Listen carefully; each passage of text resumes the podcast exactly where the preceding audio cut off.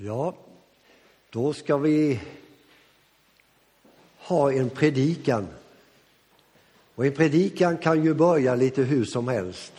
Och idag blir det nog så. Blinka lilla stjärna där, hur jag undrar var du är. Fjärran lockar du min syn, likt en diamant i skyn. Blinka lilla stjärna där, hur jag undrar vad du är. Den måste vi ta en gång till. Va? Den var så bra. Blinka lilla stjärna där, hur jag undrar vad du är. Fjärran lockar du min syn, likt en diamant i skyn. Blinka lilla stjärna där, hur jag undrar vad du är. Ja, vilken stjärna tror ni det man tänker på? Många stjärnbilder finns det. Som ni vet, Karlavagnen kunde man upptäcka igår kväll. Idag tror jag att den blir svårare. Stora björn och lilla björn, som ni kommer ihåg. Och så finns det en stjärna som man alltid ser när man åker från Åsenhöga och kommer ner mot Stjärnsjön när det är klart. Då ser man alltid Polstjärnan som lyser. Någon säger att det är Mars. Ni får väl fundera på det. Och i så fall är det ju en planet som bara reflekterar ett ljus. Men det lyser väldigt klart när man åker där. Blinka lilla stjärna. Vi kan väl säga att advent, det är ju ljusens högtid. Vet ni det att adventstakarna som står här med 7 ljus i, det är ju en liten uppfinning ifrån de här bygderna från början. Någon som satt och experimenterade, vet ni, med att få ljusen att lysa. Idag finns det ju knappt inte ett enda hem som inte har fått hem den där ljusstaken med 7 ljus i. Stjärnan har ju lyst länge, alltså man tände en lampa och innan lamporna fanns så fanns det ju ljus, både av talg och annat. Och då gjorde man så att man satte ljuset i fönstret för att det skulle synas för den som kom ute. Och gårdarna kanske var utspridda i mörk skog. Vi får ju inte ens en tanke att gå ut i en obelyst skog.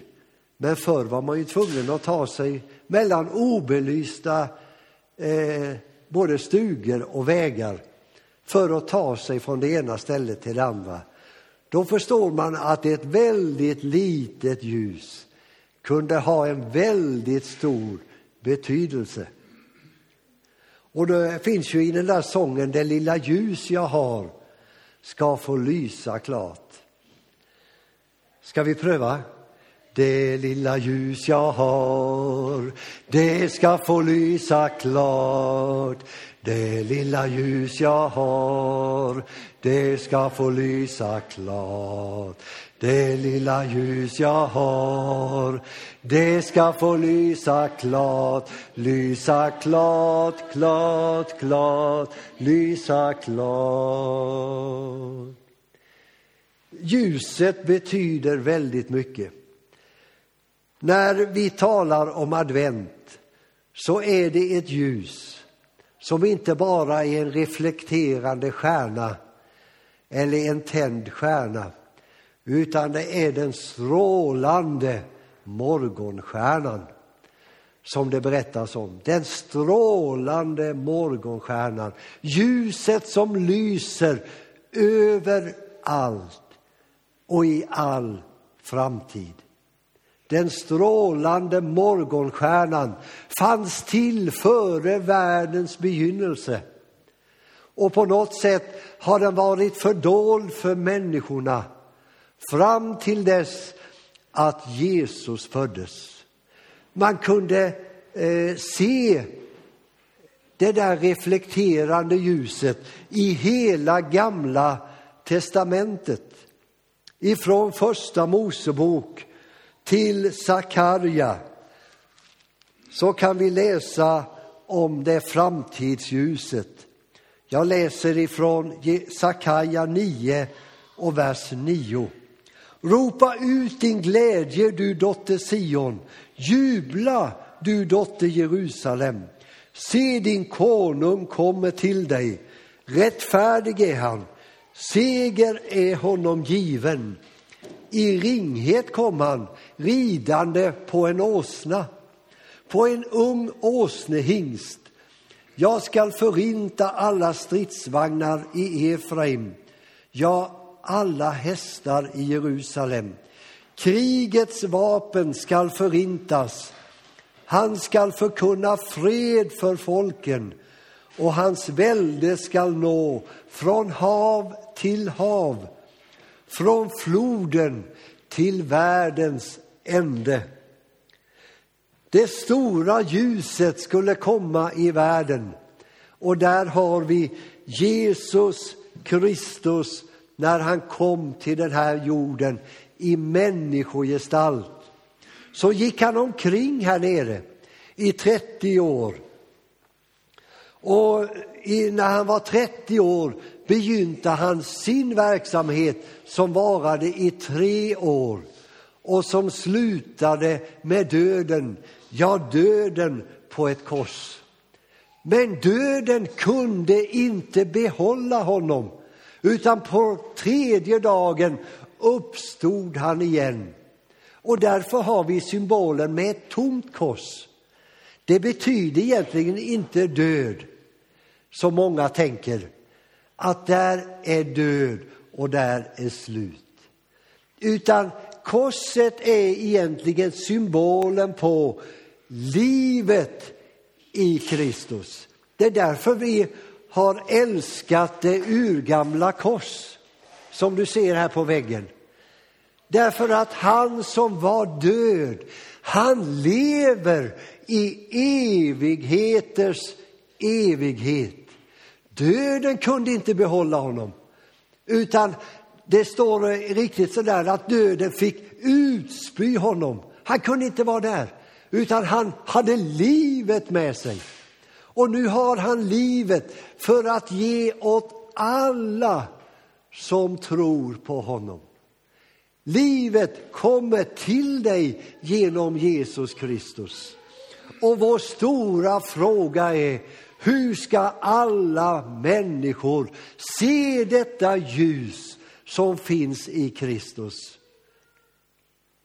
om inte de kommer till oss? Så måste vi gå ut i hela världen och förkunna ljuset om Kristus. Han kom inte med krig och våld. Det finner vi inte i Kristus. Människorna har fått med sig det ifrån syndafallet, att man måste slåss för sin frihet. Men Jesus kommer för att ge frihet åt alla dem som tror på honom. Friheten finns i Jesus Kristus. Jesus säger: jag har kommit för att ge liv, och ett liv i överflöd. Inte ett begränsat liv, utan ett liv tillsammans med honom betyder en rikedom och en tillgång. Hur får man detta liv? Och hur får jag tag i det? Hur långt borta är det? Bibeln säger att det finns där i ditt hjärta och i din mun. Och om du i ditt hjärta säger: Jesus, kom in i mitt liv, så är han där. Vet du det, att det enklaste barn som beder, lever oändligt tryggt, mäktar mycket mer än hjälten som starkaste fästen byggt. Man bygger murar, man bygger gränser, man bygger slott och borgar. Men för Jesus så kan han komma in i ett barnahjärta. Han kan komma in i ditt hjärta. Han kan komma till alla som ber till honom. Du frågar i ditt hjärta, ska jag fara upp till himlen för att hämta honom ner? Eller ska jag gå ner i avgrunden för att hämta honom upp? Nej, han finns där i din mun och i ditt hjärta. När du säger tack Jesus att du finns för mig, så är han där. Det är som det mäktigaste och starkaste och största under som kan ske. En mycket nära vän till mig, förstår ni, som hade hamnat i missbruk, svårigheter och elände. Hade ett liv som var bara nedbrytande. Hade fördärvat sig själv och många i sin omgivning. Han hamnade i fängelset. I fängelset så började han att bedja.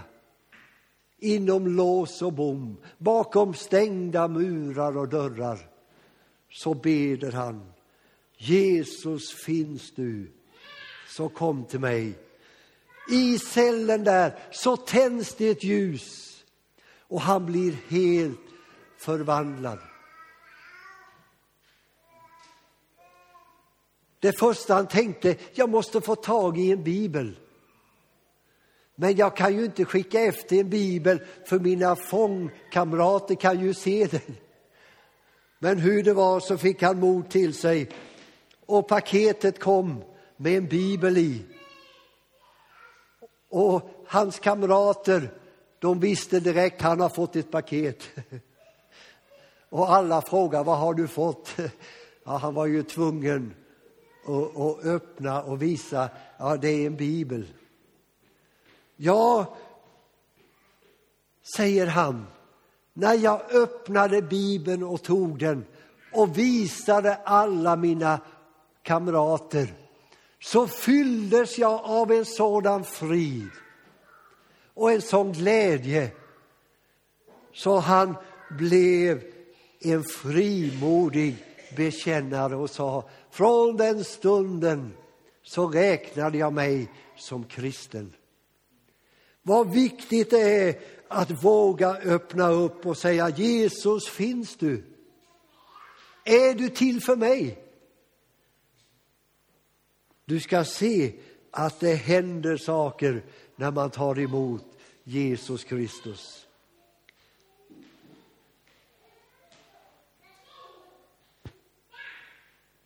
Det står att alla ska få se ett stort ljus. Ljuset är Jesus Kristus. Det står om honom att han är fredens furste.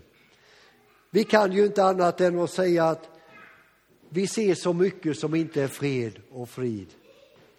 Men jag ville säga det, att min längtan är att vi alla skulle uppleva frid och fred. Vi bara längtar efter det. Och till vem ska vi gå för att uppleva det?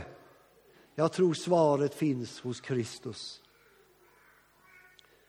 Då är vi inte beroende av allt som är omkring oss, allt vi hör, allt vi ser.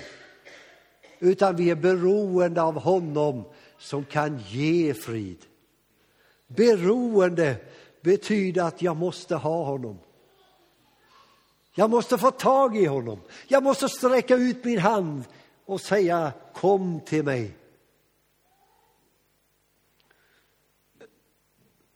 Låt din mun öppnas upp och låt ditt hjärta fyllas av Kristus, av hur han är. Ljuset har kommit i världen. Ljuset finns här. Det finns där i din mun och i ditt hjärta. Inte långt borta, utan där du är just nu. Ska vi be tillsammans. Herre, vi söker dig av hela vårt hjärta.